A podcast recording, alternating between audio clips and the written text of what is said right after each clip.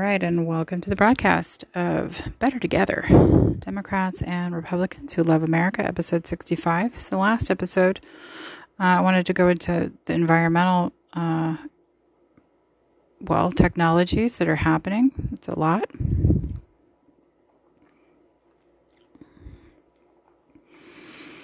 pulling up one right now. We're going to call these environmental tech development.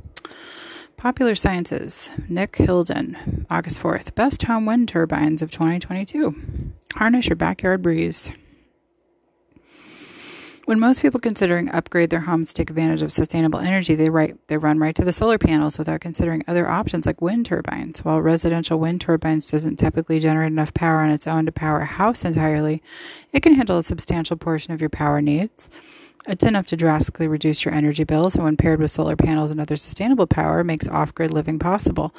Whether you want to do your own part to help energy grid go green, give your home its own sustainable power source, or simply want to take a bite out of your energy bills, the Best Home wind turbines provide a reliable source of sustainable electricity wherever the wind blows, which is a lot in San Francisco, especially in my neighborhood by the beach.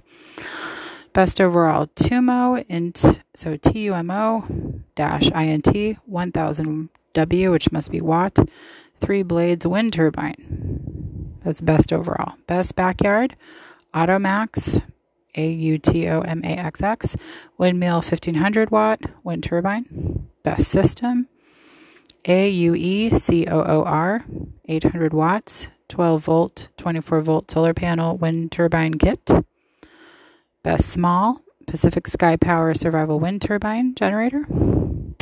Best off the grid, Ramson, R A M S O N D, Atlas, L M, thirty-five hundred wind turbine. Best budget, Pika Sola, P I K A S O L A, wind turbine generator kit. How we pick the best home wind turbines.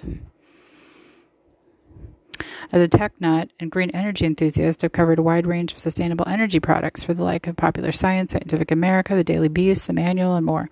These extensively researched selections represent the best wind turbines available right now based on a combination of first-hand trials, input from the industry professionals, impressions from real buyers. One critical caveat.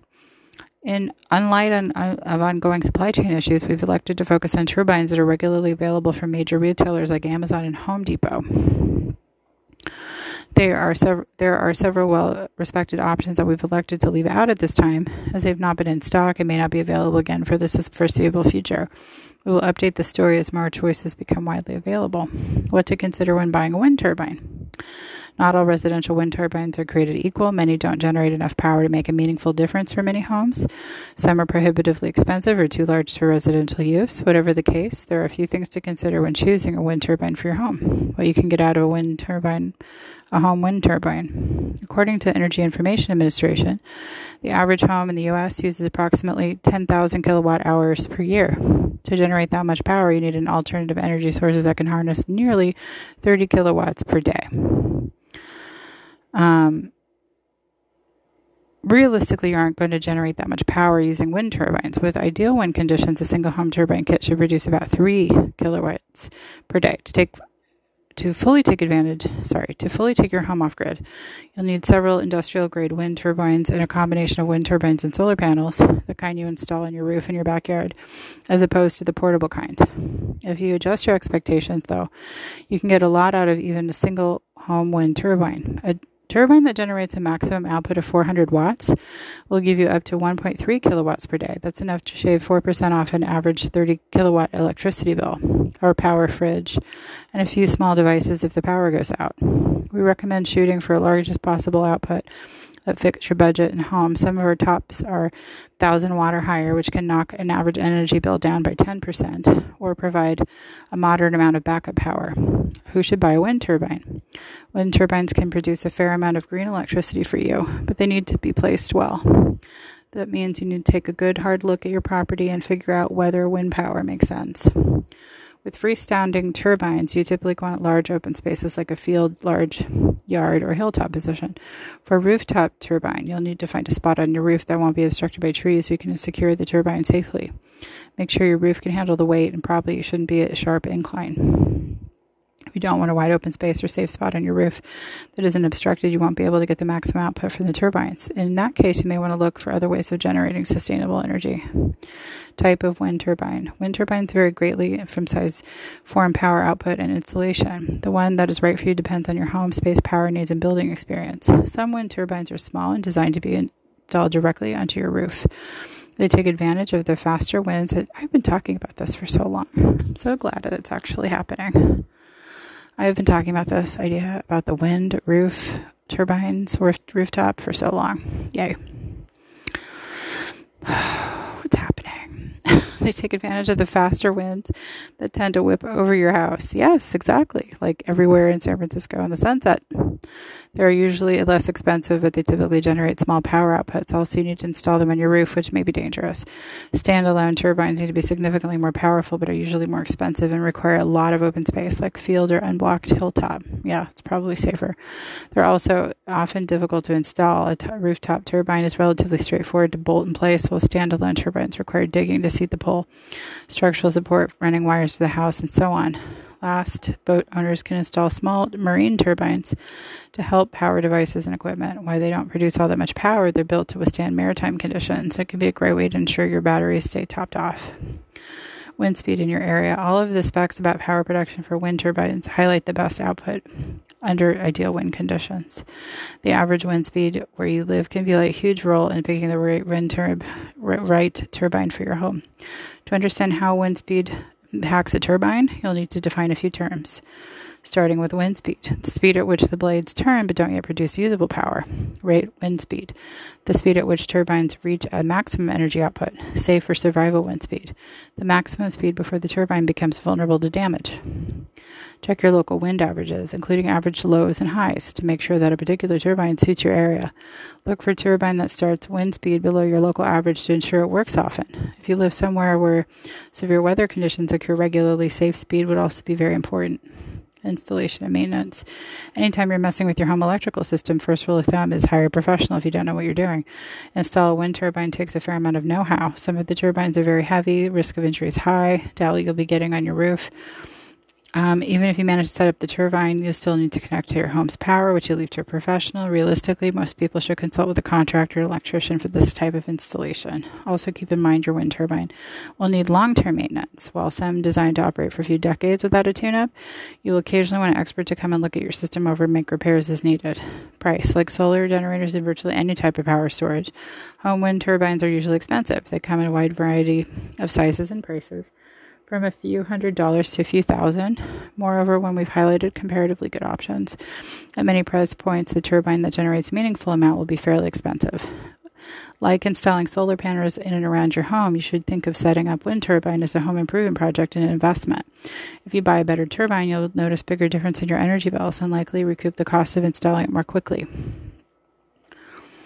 Our favorite residential word, wind turbines are made for many purposes and budgets. Some offer a substantial step toward personal energy dependence, while others offer a small amount of backup power. Whatever you're looking for, there should be a turbine for you on the list. Best overall, TUMO International or T U M O I N T one thousand watt, three blades, forty-eight volt wind turbine generator kit. While it made the cut, the TUMO-I N T one thousand W watt delivers solid power output combined with re- reliable design and relatively affordable price. Specs, form factor, standalone rated power, one thousand watt. Max output start at wind speed at six miles per hour, rated wind speed twenty-eight miles per hour, safe wind speed at ninety miles an hour. Pros, strong, reliable output, design automatic direction, adjustment, low noise, and vibration. Cons, wind turbine fire. I don't really understand that. You'll need to power a wind turbine to make sure to dent your energy bill. Well placed. Th- so this one's placed in like an open field. Um, a thousand watt can deliver a type, that kind of power. It performs well at lower wind speeds and boasts a number of features you won't find in lesser turbines, such as automatic direction adjustment for boosting efficiency. It's made to last, rated fifteen years of maintenance-free operation, features electromagnetic over-speed protection, overcharge protection, increase its lifespan. It's also just solidly built. It can survive a bad tropical storm or even a low-level hurricane. Oh, I don't know. We're going to go all through that. I don't know. I don't know that we're going to go through every single spec on here. I think we're not. So you're going to go back and play and write notes and look it up yourself online is what we're going to do. Okay. Because that is a lot of information. Yes. Uh, first world wind turbine with recycled blades is up and spinning. Okay. Yeah, the recycled blades is great. It's on a Kopskowski offshore wind farm in Germany. First commercial installation of recyclable wind turbine tech. Do I have to read it all? I don't. Pull jet fuel from thin air. We can do that. I believe I've already talked on this. Large or small right now. The vid. Yeah, I've already talked on this, I think, on a former podcast episode. So we're going to move past that. But yes, they can vacuum it out of the air. It's not as good as, you know, stopping the pollution in the first place. But it's a nice adjunct technology that we've had for a long time, too. Um, South Korean plant fueled by plastic waste. Now, that one looks really interesting.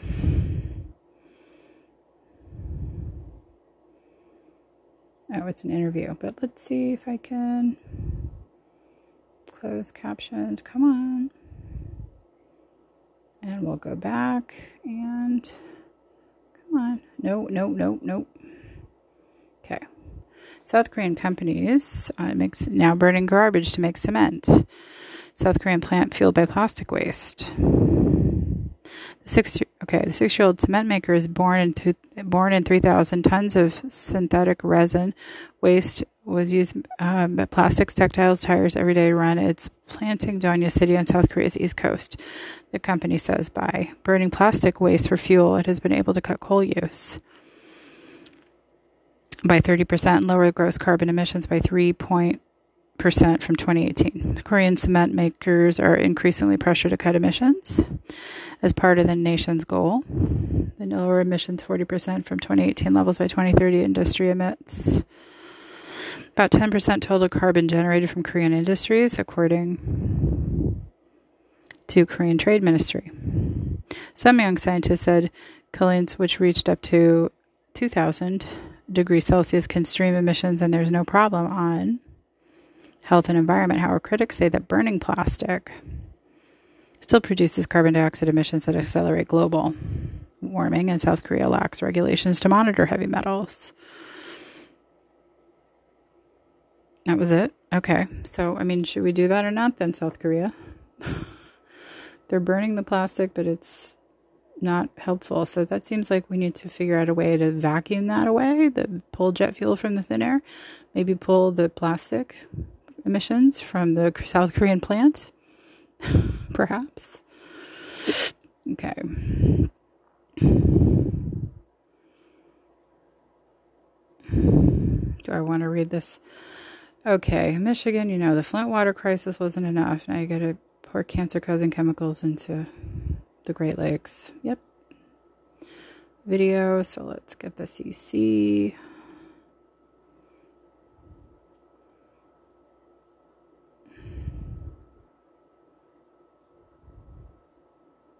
Are they on? They're not on. Okay, come on. What is going on with this? Okay, it is on now. Okay, let's go back.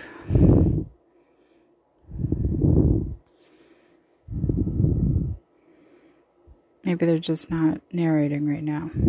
Do not eat the fish.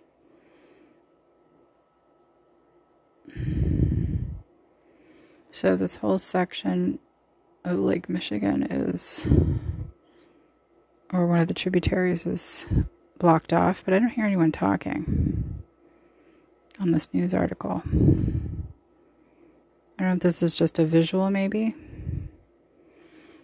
Come on.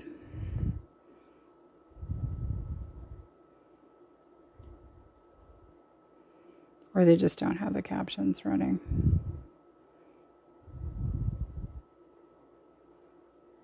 It's like drone footage. Well, I mean, okay, there's some written part here. Come on. this touch technology not working. Okay, that's not letting me access. Let's try one more time.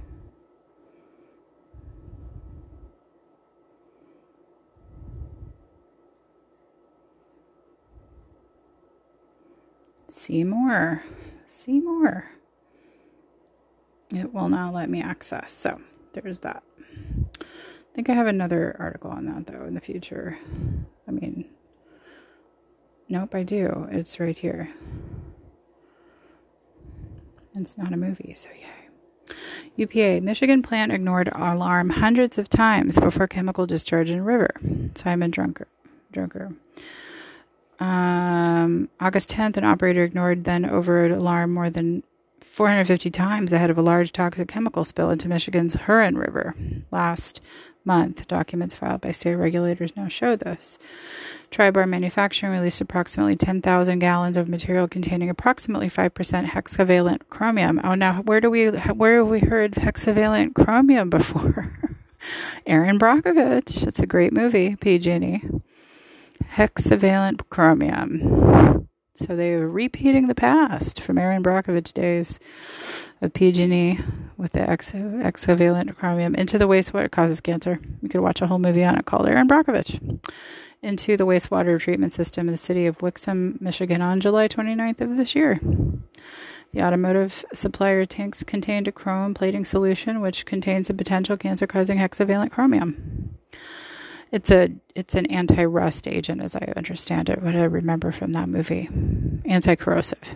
Extensive exposure to the compound can cause ir- irritation or damage to the eyes and skin if hexavalent chromium con- contacts with these origins and organs in high concentrations, according to Occupational Safe and Healthy Admi- Health Administration. Tribar manufactures chrome finished car parts. Please explain how operator overrode the waste treatment alarms four hundred sixty times between the programmable logic control timestamp of four fifty-nine p.m. to seven forty-six p.m. reads a violation notice issued Tuesday by the Michigan Department of the Environment, Great Lakes, and Energy. Please explain what happened when an alarm is overridden in relation to the on-site waste treatment system starting at Tank A through G A C treatment system. Due to the seriousness of the violations, E G L E has initiated accelerated enforcement, which will initiate the administrative consent order process and seek full cost recovery from Tribar. The notice was sent. The notice was second violation note issued since the incident. The company did not report the release until August first and said, state says Tribar had not been fully cooperative in the investigation. The state agency has so far has cited company for failing to immediate, immediately notify the regulator after discovering the discharge as required under the law, sending an unauthorized discharge of pollutants to the wastewater treatment facility, and failing to maintain properly updated pollution incident prevention plan. The department's air quality division also filed violations for metal treatment tanks not being properly controlled, which may have allowed unauthorized emissions of nickel and total chromium. total chrome, and failure to keep proper records that would document compliance with air permit conditions for various processes. The department found no detectable presence of hexavalent chromium in nine surface water samples taken from the river on August third. A no-contract order remains in place along the river and within Wixom water, Wastewater Treatment Facility. State authorities are also expanding their environmental monitoring by testing sewage material from within this facility as well as twenty-nine other states. What's going on with Michigan and the water? Flint was bad enough. Now hexavalent chromium in the Huron River. Michael Moore, I think you need to do a special episode on that, right? If you're not totally disgusted by it all. Okay, let's go back to the environmental.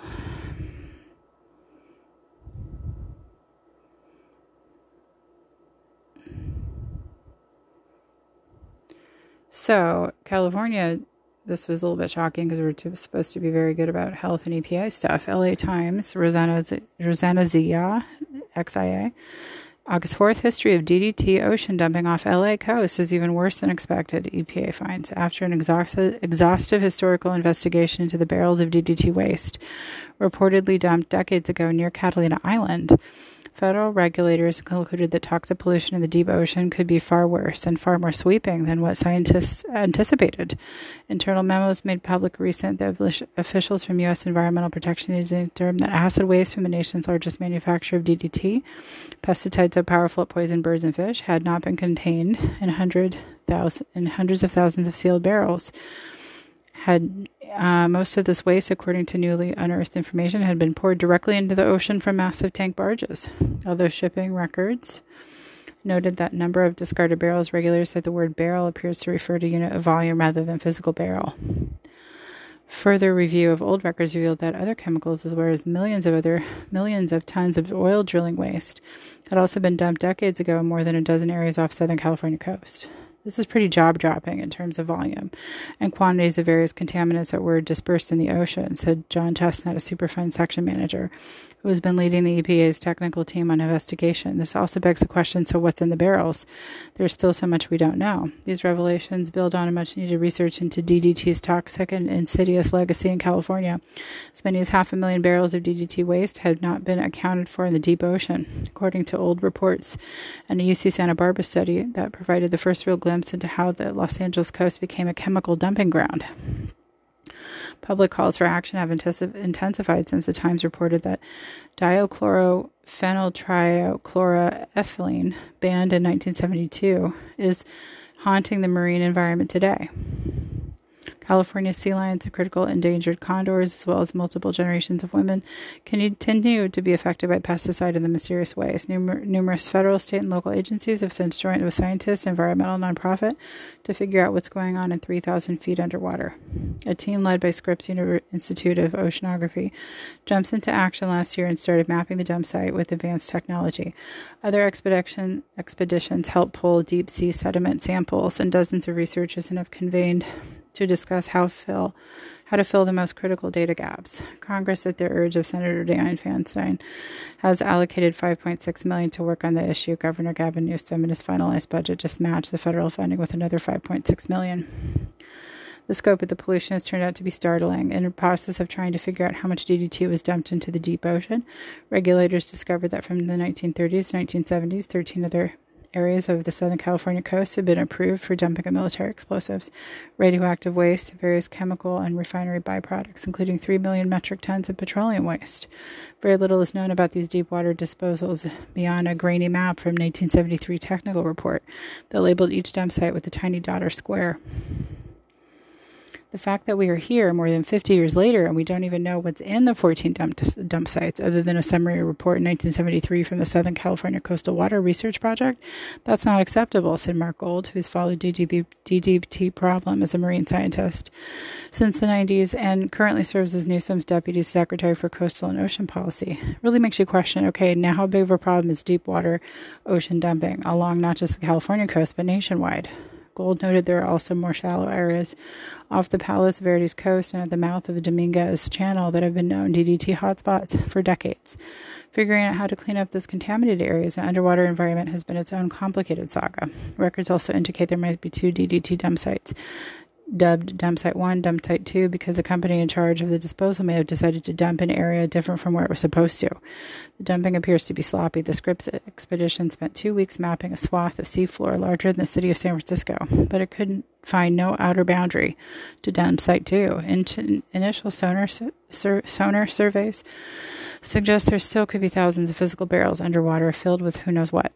As far as the mystery of D D T barrels, regulators combined old aerial photos of the Montrose Chemical Corp plant near Tor- Torrance and the berth from which the waste haulers set sail. They called on every possible government agency to dig up its records and considered all the logistics that would have gone into transporting half a million physical barrels at the time. Finally, they called up E T, a retired E P A investigator who had been in charge of looking into the deep-sea D D T dumping. He explained that in the nineteen forties and fifties, local government agencies had asked waste haulers to report their quantities of waste with the default unit of measurement, barrels. The exact volume remains unclear, but the standard at the time ranged from forty-two to fifty-five gallons per barrel, depending on the industry. It's also likely that we're rounding errors when the companies converted their mass tanks of waste into the barrels, and that more chemicals were dumped than logged. Regardless of how the waste got dumped into the ocean, sediment samples so far show the D D T is clearly down there. a lot of it. The big question is now whether the chemicals have been sequestered or embedded into the seafloor well enough to prevent them from remobilizing, or whether they've been recirculating in a way that threatens human health in California's marine environment. The E P A has been meeting regularly with key state and federal agencies, the collaborating agencies, with the numerous scientists to determine how to focus additional sampling and analysis. In the spirit of transparency and coordination, Online Records Repository was re- recently rec- re- created to help inform ongoing research as much as possible. Given the interest in D D T dump sites, some hope the groundbreaking research now underway could help regulators address larger toxicity legacy of deep ocean dumping. There's not an environmental program, particularly federal level, that was designed to address the challenges circumstances of disposal sites pose, says John Lyons, acting deputy director of E P A's Regional nine Superfund Division. What the collaborating agencies are doing is molding and bending some of our existing program to put together this initial investigation with the hope that it can somehow inform how future investigations or other sites, whether in Southern California or around the country, may be formed and conducted. Alan Chartrand, an ecotoxicologist who first estimated the extent of D D T dumping in the nineteen eighties, said it has been heartening to see so many puzzle pieces from the past finally coming together. It's time to do something, said Chartrand, who uses, who urged everyone working on the issue to start gathering additional data, take more targeted action. There's tons of D D T out there, and we haven't done anything about it. David Valentine, U C Santa Barbara scientist, whose research team first came across dozens of mysterious barrels underwater, and it said that not having physical object to search for makes the issue more complicated, even more concerning. If highly acidic D D T waste wasn't considered too bad to dump straight in the ocean, he wondered, what could have been worse that had to be put into an actual barrel? Maybe some of the barrels were bad batches. We don't really know. It could be a whole lot of other stuff, too, said Valentine, who's been thinking of the next step for research in the field and the lab. He recently convened more than fifty scientists, regulatory, environmental, nonprofit, and conference to share ideas. Oceanographers explained how D D T waste could move up and down the water column and perhaps even out of Southern California waters depending on the currents and ocean physics, as well as particular size and density. Marine chemists suggest how the waste could react differently with the water depending on acidity. Ecotoxicologists traded with notes on human toxicologists, and everyone asked policymakers what kind of science would be helpful in their efforts to take action. Considering the latest information at E P A, they described the material that got poured in the ocean is likely hail or mist of D D T-laden particles raining down from the ocean surface. It's been sitting on the seafloor potentially sixty, seventy years, Valentine said. What happened to all this material during that time? Has it moved around? Is it working its way back into the ecosystem? Those are things that we really need to start answering. Agreed. Tax dollars at work to find that out. I agree. Important.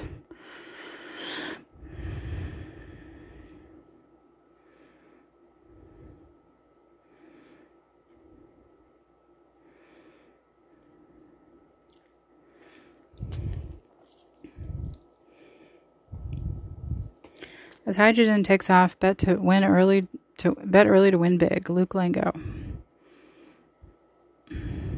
The finance world, when heavyweight asset manager BlackRock, B L K, makes move, everyone listens. That's because BlackRock is the world's largest asset manager with about ten trillion dollars in assets under management. If it was its own country, it'd be the third largest economy in the world behind the U S and China. Well, BlackRock seems to be made a big move in hydrogen. Specifically, the firm put two hundred million dollars into a tiny energy company that my team believes will be the next Tesla.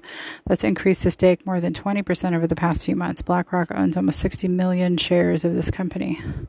And interestingly, this next Tesla is an E V maker, battery comp- company, charging station builder, or solar project developer.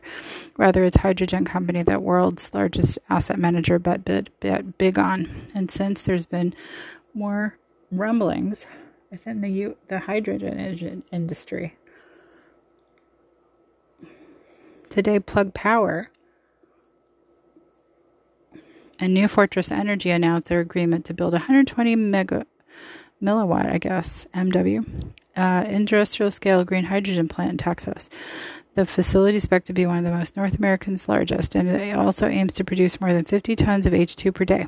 Indeed, the hydrogen industry is moving moving forward powerfully, and we're still in its early innings.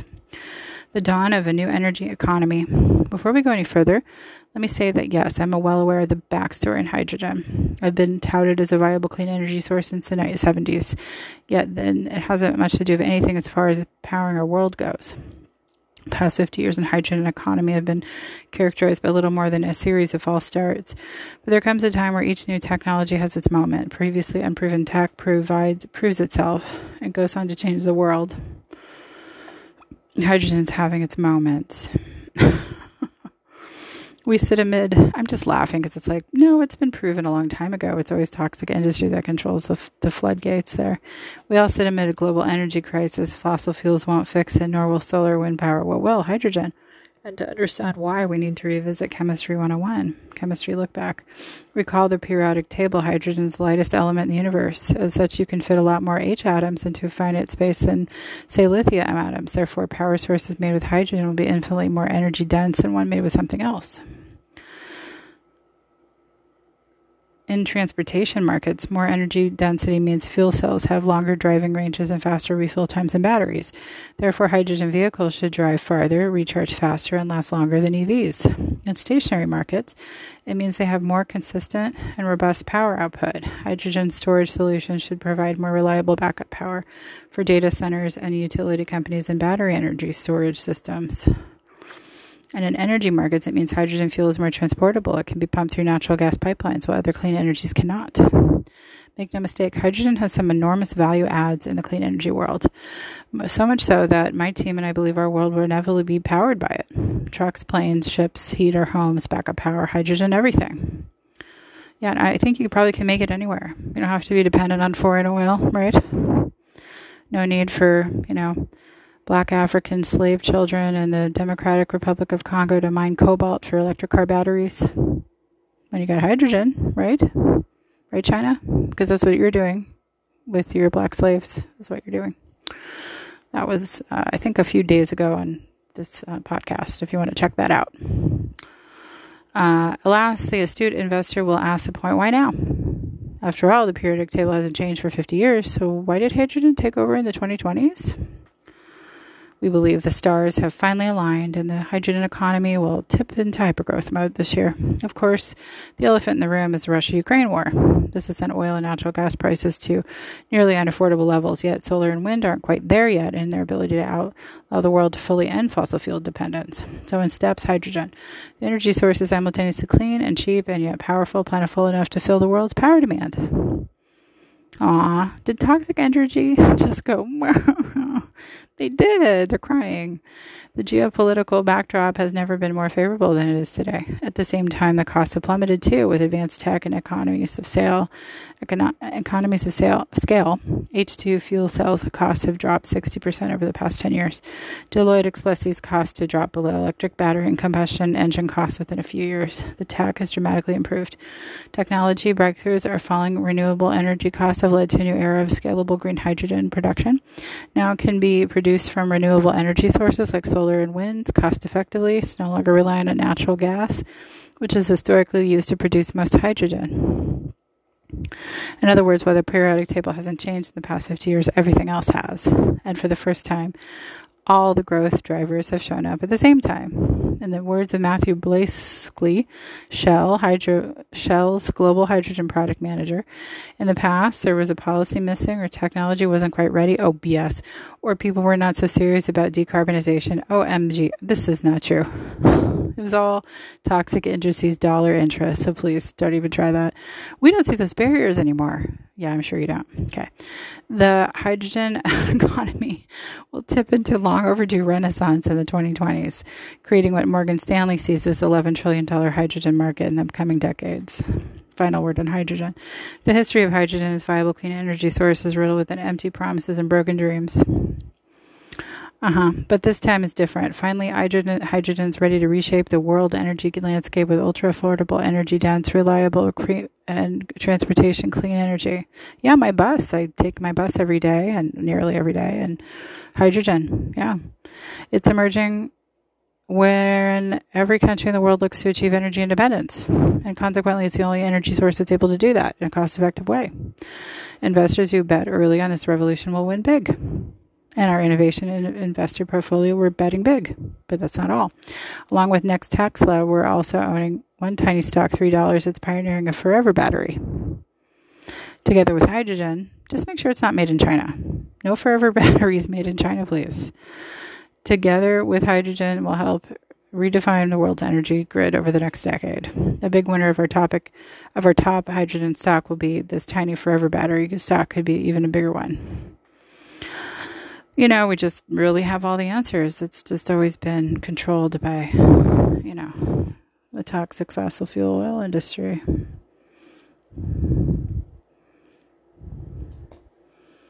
So I'm like, slow clap, but I'm glad it's there, you know, but slow clap, but oh, but good, but about time, way over time, out of time, and we'll see.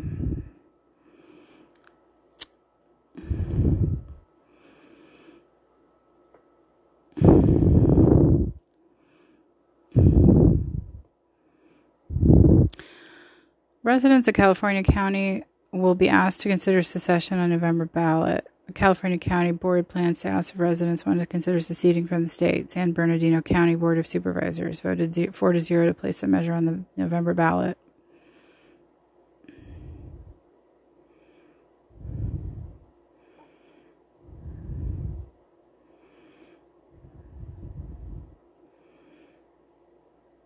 We don't want to spend our taxpayer dollars to go do a study of what we are or not getting as a county and go fight for the way that we haven't done before. These options could include secession. I'm never a fan of it. That the people of San Bernardino County want San Bernardino elected representatives to study and advocate for all options, to paying counties fair share of funding and up to including secession from the state of California. The idea of secession is arose when Jeff Burham, Rancho Cucamonga businessman, asked the board in his November ballot initiative to tell the California we need to consider seceding from the state. I promise you we'll get an affirmative vote. Okay, and then the fires come in, and then who's going to pay for that if you're not part of the state? Just, you know, wondering. While not all members of the on board of secession, they were interested in exploring whether county was receiving equitable state funding. I'm not for seceding for the state, says Supervisor Joe Baca Junior I'm proud to be from California. I love California. I love San Bernardino County. It's not what I want to do. I would think it's not what most of us want to do that are sensible. There's nothing crazy at all about being angry at what's happening to the Golden State. She said our residents deserve better from California than what they're getting. This measure will give them the opportunity to express that. I mean, if it's just a political expression, there's other ways to do that, darling. Janice Rutherford from McClatchy News. Um, you don't need to secede from the nation. You don't need to se- secede from the state. You don't need to secede from anything to make your point. You need to go out and vote. You need to vote for things that will move the needle for your values. Vote, not secede. And then the fires come, and then you have no money left because everything burned down in your community. And who do you expect to bail you out if you're seceding from the state? Or are you then becoming part of Washington, D C? I don't know, which is not its own state, as I understand it, but what would you be part of if you're seceding, if if a county secedes from a state? Just the federal government? Maybe they have a condition where you have to be part of a state to receive federal funding, perhaps. So I, I don't know that in these days of climate change, with the disasters and floods and earthquakes and, you know, fires all the time, especially in my state, California, and all of what's going down, we can just be that moody. Okay? So instead of being moody and wanting to cause a ruckus and secede from the nation, Texas, you too, because you do this all the time with the seceding drama, um, you know, vote. Go out and vote. Voting is always very low participatory. If you go to vote, it might actually raise what it is that you want. Okay? I'm not ever for seceding anything. It's ridiculous. I think it's moronic and emotional and nonsensical, and there's other ways to get your point across if you're dissatisfied. Okay, so that's my thoughts on it. You can't secede and also then ask for handouts. That doesn't work. Um, let's see. Let's talk about, I don't know. Well, let's see about this.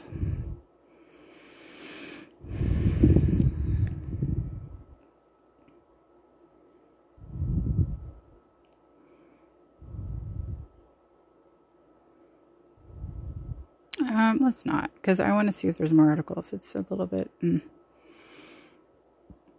Okay. Supreme Court of Montana. Let me write that down.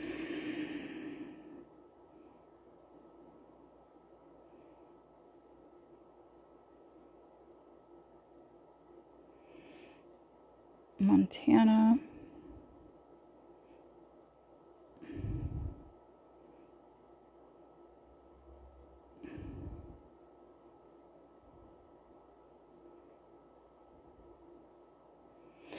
Okay, so the Hill. Montana Montana Supreme Court upholds ruling blocking abortion restrictions. So kind of following, I think, in the spirit of tax of Kansas. By Olafemari Ocean, Tuesday. Montana Supreme Court upheld a lower court's ruling that temporarily blocks further restrictions on abortion. Planned Parenthood, in a statement Tuesday, announced that Montana Supreme Court blocked three separate laws that were enacted during the state's legislative session last year from taking effect. One of the laws would have banned abortion after twenty weeks of pregnancy, while another would have created numerous barriers to medical abortion, and a third would have implemented a mandatory ultrasound offer and documentation requirement for those seeking an abortion. A district court in September blocked these three laws from taking effect. Planned Parenthood's Montana chapter filed an initial lawsuit challenging them. We're pleased that the Montana Supreme Court ruled today to uphold the preliminary injunction put in place by district court in the in the fall. This means that the three anti um, three anti-abortion laws remain unenforceable, including a twenty-week ban. Planned Parenthood of Montana's chapter president C E O Martha Stahl said in a statement. The court upheld the Armstrong decision, which the state and had requested to be overturned, and the abortion remains illegal. The and abortion remains legal in Montana. Legal in Montana, so it is following like like Kansas, protected by our constitutional right to privacy. This is a victory for our right to make personal medical decisions free from the interference of government, Stelman added. The decision in Montana comes after Kansas voters last week soundly rejected an effort by Republicans in the state to strip abortion rights from Kansas' constitution. Last month, a federal judge in Louisiana ruled that abortion services in the state could resume, blocking the state legislature from enforcing a so-called trigger ban. Good. So see, just as Joe Biden predicted, Kansas is not going to be the only one. This will just sum up. California public schools start offering free meals to all students, regardless of income. All public schools in California will begin offering free meals to students in twenty-two to twenty twenty-three school year. Although some, some school districts already do that, funding from the state budget will. Doesn't mean you have to eat it, but you can. Allow schools to do the same. All schools. Universal Meals Program.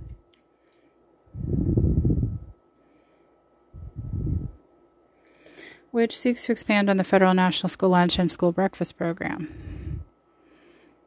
They'll be nu- supplied nutritiously adequate breakfast and lunch for all students, regardless of their eligibility for free or reduced price meals. In the past, students qualified for free meals from the schools according to certain criteria, such as parents' income taxes, zip code where their family resided, and level of poverty in the school surrounding area. In twenty twenty-one, the state legislator, Gavin Newsom, approved a one-time funds for public schools to expand their nutrition service and kitchen capabilities to prepare for the induction introduction of Universal Meals Program. I mean, I can see there's not a lot of talk about why it's happening. That was, did I give you the, the deets on that? That was citing here. Oh, that was K X, K T X L T V Sacramento by Megan Campo Novo last Tuesday. One thing that comes to mind they didn't discuss in that is, obviously, if it's offered to everyone, there's not a stigma associated with getting a free lunch. So certainly in my generation, you had to qualify and have low income to be able to get whatever a certain kind of color of a card or something to be able to get the free lunch. And if you didn't have that, then you'd have to pay.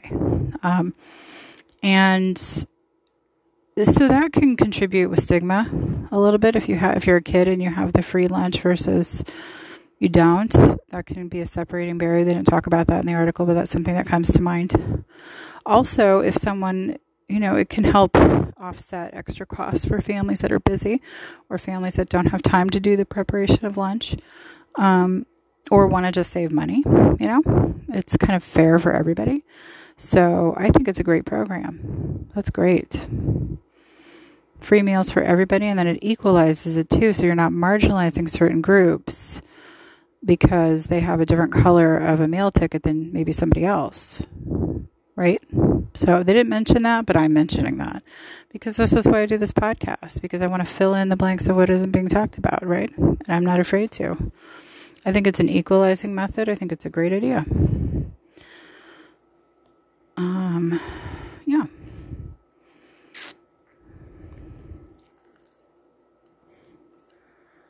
So that was all the environmental, and now I am officially caught up, and I have fifteen minutes to spare. Wow, I'm actually caught up with all my political news. Man. Yeah. You know, hydrogen is the future, definitely, because it's something everyone can create. Like the free lunch program, that taking that analogy, It can make it can be a great equalizer with different countries that have been economically disadvantaged, right? So if everyone can create hydrogen in every country in the world, and everyone can have their own power, and everyone, you know, that is a significant increase of the quality of life on the planet, right? Especially since it's green energy and is not toxic. Um, it's a great answer for climate change. And it's a great answer, a great equalizer for social injustice and economic injustice on a worldwide scale, right? Um, which is incredibly valuable, you know, for countries to be able to ha- rely on their own power produced by the hydrogen. Um, will help mitigate Um, less need for wars to some degree. I think there's always going to be some need for some conflict. And certainly while all the autocrats are, you know, thriving, like China and Russia, I don't know if Russia's thriving, but existing, um, North Korea, Hezbollah, Ayatollah, and these autocrats and, um, you know, communist countries, once they're, you know, uh, removed from World War Three, that will come, that will remove them. And there are failed governments, and we say bye-bye to the tsardoms, and we say bye-bye to the dynasties, um, and we, you know, all in, you know, uh, put in go- uh, democratic parliaments, ideally of regional design, of the, reflecting the ethnicities of the groups that have already started that. Um, you know, then more equity will come for the world. More independence, less um, chronic poverty in regions that have always had to rely on everybody else's charity, if you get my meaning, to subsist. You know, the charity subsistence model can't continue. Um, it has to be about helping groups to really become self-sufficient. Um, I just see really good things. But I see a necessary step to attaining the really good things is the war to come to wipe out the autocrats, because they just don't speak the language of diplomacy. They don't speak the language of anything but retaining their own power regimes. And that just doesn't work with America and our allied governments who, yes, we care about our power regimes too, but our government systems are far more equitable. Um, and allow our citizens at least to vote. And, and I mean, China's voting is police. Voter will kill you. Voter will kill your family. Voter, that, that's not the same at all. I mean, that presidency got another term. Come on. Please. Rigged. I'm talking about real democracies where there's a real reflection of people's, you know, interest. Not perfect. Certainly, my country is not the best in terms of a government structure. I would say, you know, I love America. Don't get me wrong. I love America. I love, I love what it can become and what it, what it, what it can aspire to. But I don't love the government structure of it. It's complicated. It's clunky. It's awkward. No one knows what really anything. You know, you'd have to be a super expert, and even then, you know, it's too complicated. Whereas other, you know, parliaments like London and, sorry, um, like the U K, France and others are far more understandable, right?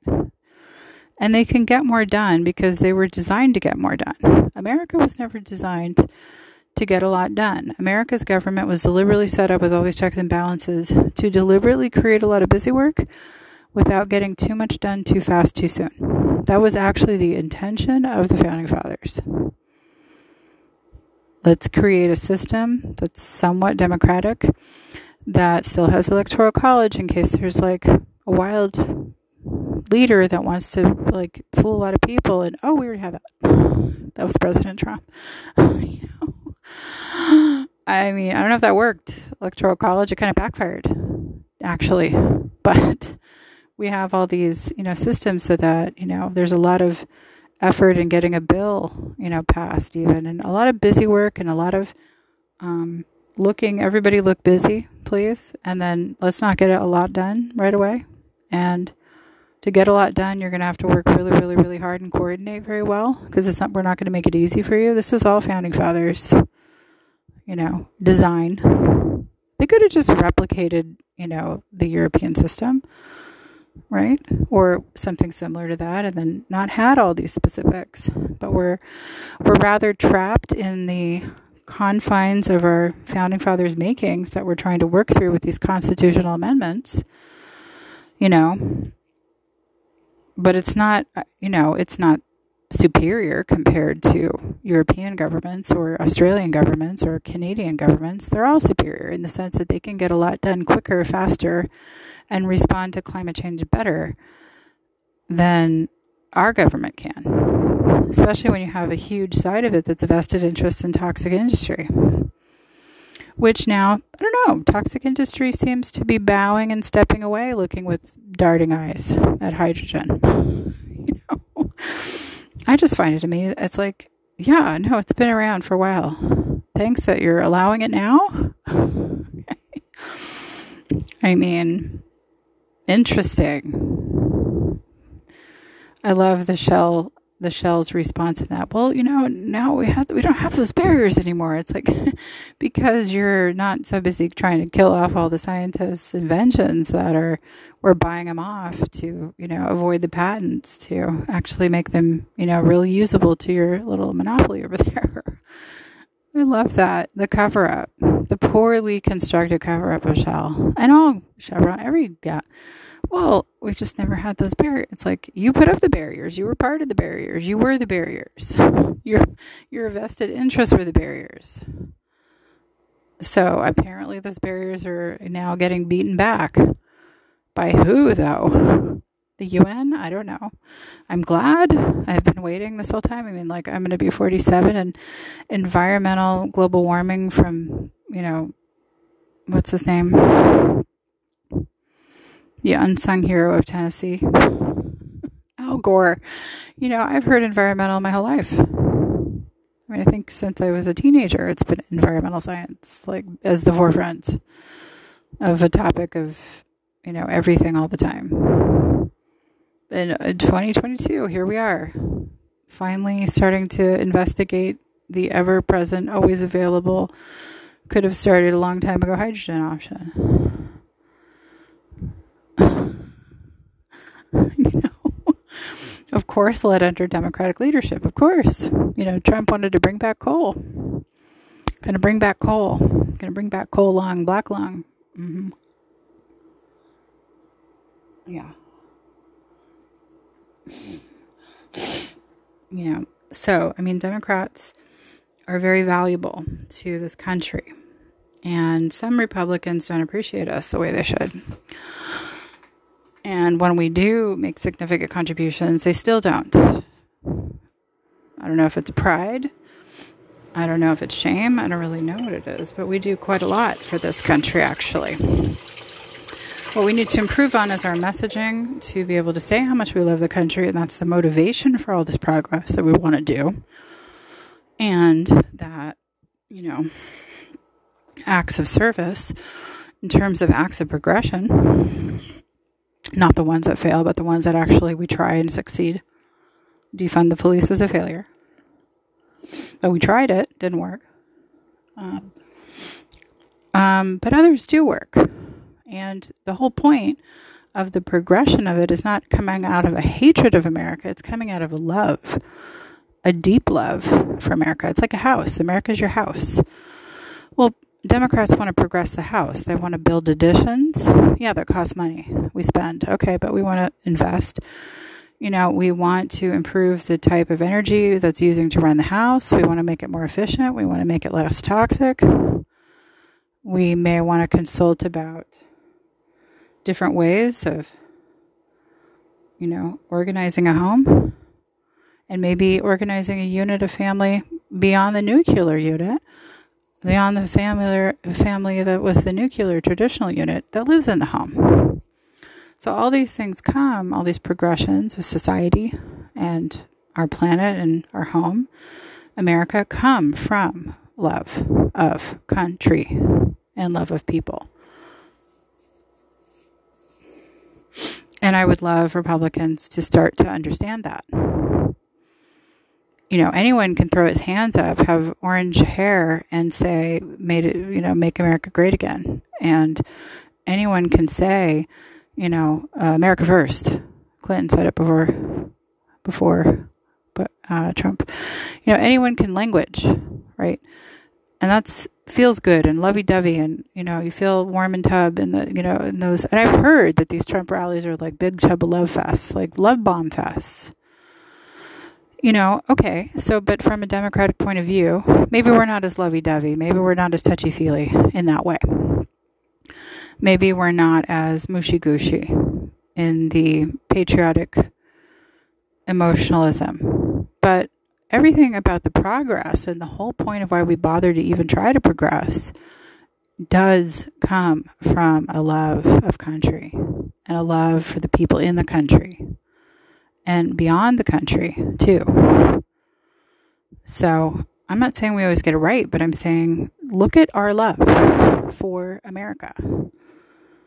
And sure, there are leftists. There is a faction. It's not the majority of us, but there is absolutely a faction of left extremists that completely hate this country. Yes. That don't appreciate it. Yes. That want it to go down with the ship. Yes. That want to sabotage it. one hundred percent. That don't mind selling out to the Chinese left, right, and center. one hundred percent. That don't mind, um, not only not being a solution to the Dems, but that are doing stuff and are voting, but are actually anti and are making it worse, and then just suddenly won't leave. I would love them to leave, you know, swift ticket to Canada, swift ticket to anywhere else. So there is that in the Democratic Party. I'm not going to say there isn't. There is. But it's not the majority of us. They're loud, like the far right. They get attention like the far right. And they don't have a love of this country. They're filled with um, inequity, hate, frustration, looking at all the negative, and perpetually miserable. And that is a real thing in the far left. There's a segment of that. Yeah. I don't think Michael Moore is like that level, but he's a few steps away from that level. Because, you know, we don't compare up to our, you know, the other democratic socialist type countries. Right. So go to those democratic socialist countries if you want that as your standard. Don't be continually frustrated and mad and upset and bringing all the negativity here, because we're not like that. We can become more like that to a certain degree, but that has to be done, you know, with group consensus, not with, you know, this type of left, far left hatred. You know, so a lot of Republicans perceive the far left as just absolutely un-American and hating America with no respects to the veterans at all and completely ungrateful and completely unappreciative of what this country does offer them. And I think a lot of people would like some of the far left to leave and go and just really explore and experience other places and then make an informed decision of whether it's all that bad. Or if it is, then sayonara, enjoy your new life. If it isn't, you may come back with a newfound appreciation and and join the Central Dems, because we're not leaving. We love America. We're staying here. We say it. Uh, I don't know if we say it enough, but we do. And our whole impetus for progress comes from a love of country. And if the Republicans can understand that, then we can have a common bridge of love of country.